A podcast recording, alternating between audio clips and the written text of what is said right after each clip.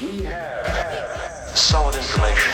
The top of the hour means it's time for a Dirt Alert, an up to the minute look at what's going on in the world of entertainment on My Talk 1071. Tell us some behind the scenes stuff. Give us the dirt. Second week of the Cannes Film Festival kicking off, and Sharon Stone making a splash on the red carpet with a uh, Dolce & Gabbana dress that was a tearaway. So the Oh. big gown I at the saw that. bottom, and it looks like some Delft wear, you know, blue and Yeah. white. And then the skirt comes off, and underneath it is a lovely, sleek, body conscious gown.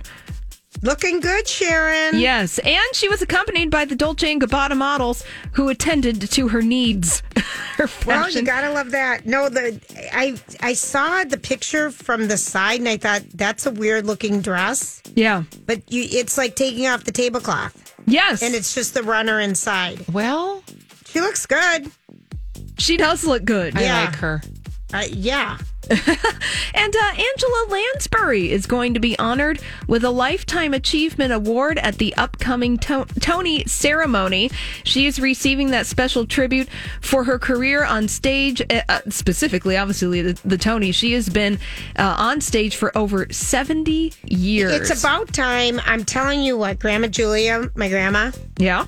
Oh, that Angela Lansbury. She's everything. She's been, I mean, my grandmother loved her. Well, she is quite the talented woman. She made a Broadway debut in 1957 with Hotel Paradiso, won Tonys for Mame, Dear World, and Gypsy, and Sweeney Todd, and Blythe Spirit, among other things. And think about this. Angela Lansbury starred in the movie Gaslight, which originated the term that we use now in popular culture. She was in that movie. Now, if you want to see her being honored at the Tonys, Angela Lansbury will get that award when they air on June 12th on CBS. Oh, she's something. And she's still acting. I mean, she's something, you guys. Yes, absolutely. That's cool. Yeah, and finally, uh, we're learning the full artist lineup for the Elvis soundtrack. It's been revealed today. Among those taking care of business on the album are Eminem, Tame Impala, Stevie Nicks, Jack White, and Jasmine Sullivan. This is for the upcoming Elvis biopic directed by Boz Luhrmann. That's in theaters on June 24th. it's going to be good.